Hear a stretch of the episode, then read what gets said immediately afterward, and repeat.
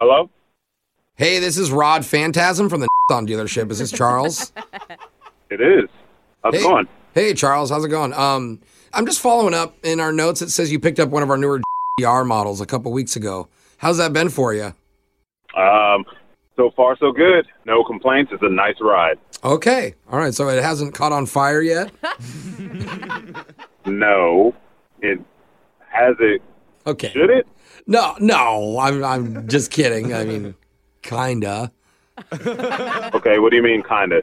You can't, you can't just say kinda and then not say anything. What do you mean, kinda? No, I, I just mean like, you know, we technically did just have a recall. And I have to tell you that apparently 12% of the cars in your model have a defect. Oh, okay, continue, please. You Oh, keep sorry. stopping. I apologize. Uh, it's it's not a big deal. The glove compartment just doesn't lock all the way. Like it like kind of jiggles. Like uh, you know, that's that's me jiggling on my desk because ah, it is. Yeah, no, I got it. I got the reference. You you know what a jiggle sounds like. Okay, just it'll jiggle a little and it may pop open. Okay, well, the way you said it before, I thought it was going to be serious. I mean, look, if you're okay with a possibly jiggly glove compartment, then you're okay with releasing us from all liability, correct? Uh, by the way, I am recording this phone call. If you're asking for me to release liability on the shaky glove compartment, that's fine. I have zero concerns about that.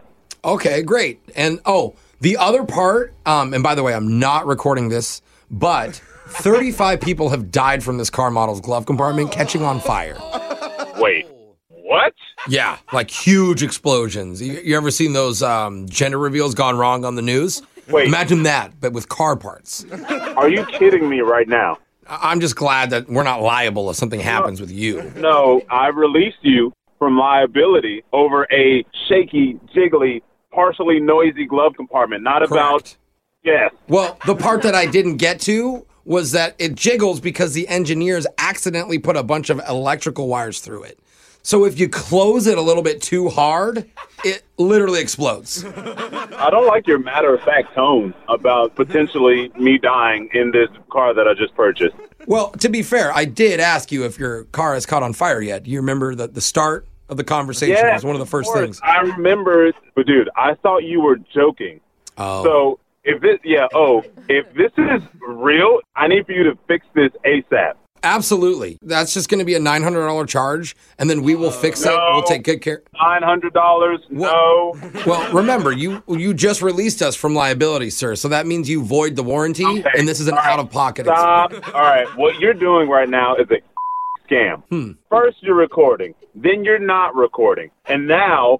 Magically, out of thin air, I have to pay a nine hundred dollar charge for you to fix a vehicle that you sold to me that has a defect. Well, technically, the vehicle is great. It's just the glove compartment that's deadly. You just told me, just not even 20 seconds ago, that this glove compartment could explode. I know you're upset. I am more concerned about your safety than anything else here. Of course I'm f***ing upset. Well, why don't you just be very careful? Don't touch the glove compartment in any way. Don't even look Are at you it. kidding me? Just avoid all the speed bumps. We did have a couple incidences where drivers were maimed in a school zone. Hey, hey, it's Rod, right? How about Correct. you? Rod Phantasm. How about you take this faulty glove compartment and stick it up your ass and let it explode there? I've actually done something similar to this in Thailand. I'm sure you have. That's why I thought it was right up your alley. So, first off, go f- yourself. Second Whoa. off, get your f- supervisor on the phone All because right, this is this is unacceptable. Look, I would put my supervisor on the phone, but he was actually Rob, hey, in charge. listen, If you if you're about to say something really f- stupid, don't do it. I'm not going to say something stupid. I'm going to give you a fact. Rod. So my You're supervisor gonna was. say something that's about to piss me off more than I already am. It's not. My supervisor was in charge of fixing the glove compartments, and now he's in the hospital because one of them jiggled too hard and it blew up. All right. What I'm gonna do, I'm gonna come up there. Obviously, I'm not gonna drive the car. No, and then I'm don't say going what to- you're going to say. You're going to regret this, Uh, no, no, no. I'm not gonna regret anything. No. What? I- brother. What? What, Rod? What could you possibly say to make anything better right now? My name is Jose Bolaños. I work for Brick and Jeffrey in the morning. I need more context than that because I'm pretty f- boiling right now. No, I- okay. I'll give you more context. Look, this is a prank phone call, and your sister Helene set you up. What? She wanted to play Uh, a joke on you. She said it's an awesome ride. I'm so sorry. No, it's, Oh, you don't understand.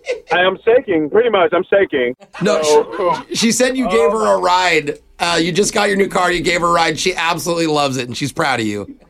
Jealous. Oh my god. Uh,